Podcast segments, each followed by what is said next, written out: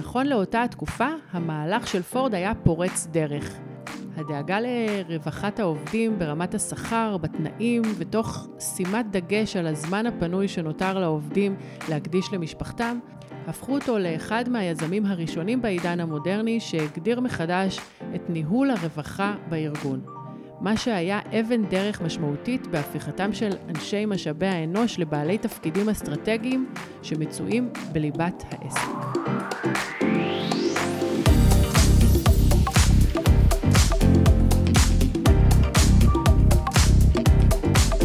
שלום לכולם, אני רי שגב, ואנחנו בפרק חדש של אנשים, הפודקאסט שמדבר על האנשים בעולם העבודה החדש, ובעיקר על תחום ה-HR שהולך ומעמיק בשנים האחרונות, עם תפקידים מגוונים, אסטרטגיות, תפיסות חדשניות, והבנה שבסופו של דבר, הכל זה אנשים. הפעם החלטנו להביא לכם טעימה מתוך ספר העושר הארגוני של ביימי, שדובר עליו לא מעט בפודקאסט, אז uh, בואו נתחיל מהאבולוציה של ניהול העושר הארגוני. תפקיד מנהלי משאבי האנוש התפתח מאוד במאה השנים האחרונות. מתפקיד פקידותי שהיה אמון על גיוסים מסיביים של כוח אדם, ולעיתים גם על תמיכה באלמנות וביתומים, מנהל משאבי האנוש עבר מטמורפוזה. והיום הוא ציר מרכזי בקרב מקבלי ההחלטות בארגון. הוא מי שאמון על רווחת עובדי הארגון, על, על הגיוס, על קצב התחלופה ובמידה רבה על פרודוקטיביות העובדים וייעול הארגון. ולכן יש לו תפקיד אסטרטגי שמשליך באופן ישיר על העובדים ועל העסק. 1890 עד 1913, קציני רווחה. לפני כמאה שנה, למנהלי משאבי האנוש היה תפקיד די בסיסי שכלל גיוס מסיבי של עובדים למפעלים שנבנו במהירות באותה תקופה, וכן משימות אדמיניסטרציה שונות. קצין הרווחה היה גם אמון על נושא התמיכה בעובדים שנפגעו או נפצעו במהלך עבודתם, ובמקרים מסוימים גם על התמיכה במשפחותיהם. מלחמות העולם, מנהלי מנגנון. בתקופת מלחמות העולם, מנהלי משאבי האנוש בארגונים היו תומכי לחימה לכל דבר ועניין. הם אלה שהיו אמונים על ההדרכה, הגיוס, המעקב אחר הנעדרים ושיפור היעילות. באותה תקופה הם נאלצו לאתר עובדים בקצב גבוה במיוחד, והם אלה שהכניסו לעולם העבודה את הנשים, שעד לאותה תקופה היו בעיקר עקרות בית. 1945 עד 1979 מנהלי כוח אדם ורווחה. לאחר מלחמות העולם קמו איגודים מקצועיים רבים שלהם סטנדרטים ודרישות גבוהות ממקום העבודה. העולם השתנה ואנשים החלו לחפש משמעות נוספת ושעות פנאי. כשהעבודות על קווי הייצור במפעלים איבדו מהאטרקטיביות, עובדים רבים פנו למשרות בעולמות השירות. תפקיד מנהל כוח האדם באותה התקופה היה בין השאר לנהל את המשא ומתן מול אותם איגודים מקצועיים, לקדם ולטייב את מדיניות השכר והתנאים בארגון, ולייצר קודים אתיים פנימיים שלא נראו בתקופות מוקדמות יותר. 1980 עד שנת 2000, מנהלי משאבי אנוש ועושר ארגוני.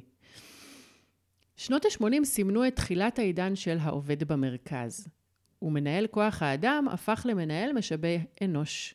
בעשורים האלה, מנהלי משאבי האנוש התמקדו בשיפור היעילות והאפקטיביות של העובד באמצעות שיפור של תנאי העסקה והעבודה השוטפת שלו, וכן פיתוח כלים רבים לגיוס חכם ויעיל יותר של עובדים שיישארו בארגון לאורך זמן.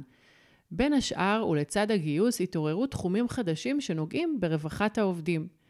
כך, בחגים ובאירועים מיוחדים, הארגונים החלו להעניק מתנות ובונוסים, וכן המפגשים החברתיים הפכו לחלק בלתי נפרד מה-DNA הארגוני. אלו כללו אירועי הרמת כוסית משותפים, אירועים סביב קידום העובדים או פרישה לפנסיה ועוד. כמו כן, הארגונים החלו לפתח תוכניות פיתוח אישי והעשרה. 2001 עד היום. אסטרטגיית עושר ארגוני.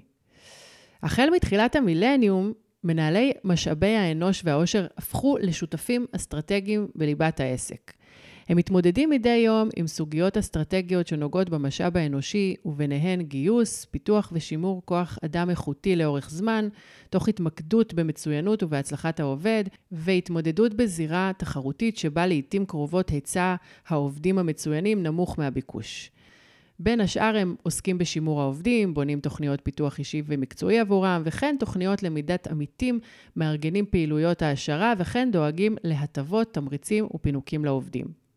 מיד לאחר מכן, בעמוד 24, יש uh, ראיון עם ליאור פרנקל, שהוא שותף וסמנכ"ל מוצר בג'ולט, יזם, כותב ופודקסטר בנושאי קריירה בעולם החדש. והוא אומר, ארגון מאושר הוא כזה שיש בו עובדים מאושרים. עובדים מאושרים הם יותר אפקטיביים, פרודוקטיביים ונשארים יותר זמן במקום העבודה. כלומר, עובדים מאושרים שווים יותר לארגון, והארגון שווה יותר עבורם. השאלה היא לכן, לטעמי, מה גורם לעובד להיות מאושר? בעמוד 26 מסופר על המקרה של הנרי פורד. אפשר לומר שבשנת 1913 להנרי פורד היו צרות של עשירים. המכירות של דגם T של המותג הרקיעו שחקים, ופורד הכפיל את ייצור המכוניות, ולכן גם את כוח האדם. בעקבות המהלך, הצמיחה לא רק שלא האטה, אלא גם יצרה גידול אדיר נוסף בביקוש.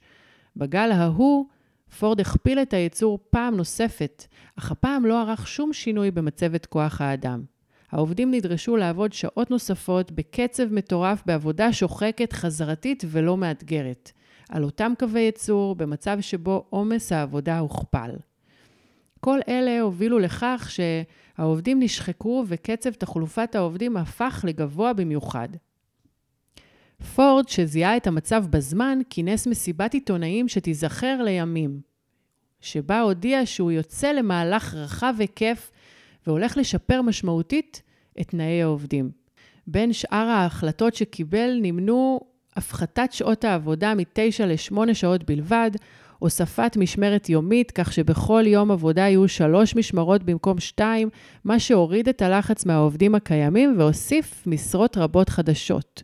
הוא גם הכפיל את משכורת העובדים מחמישה לעשרה דולר ביום.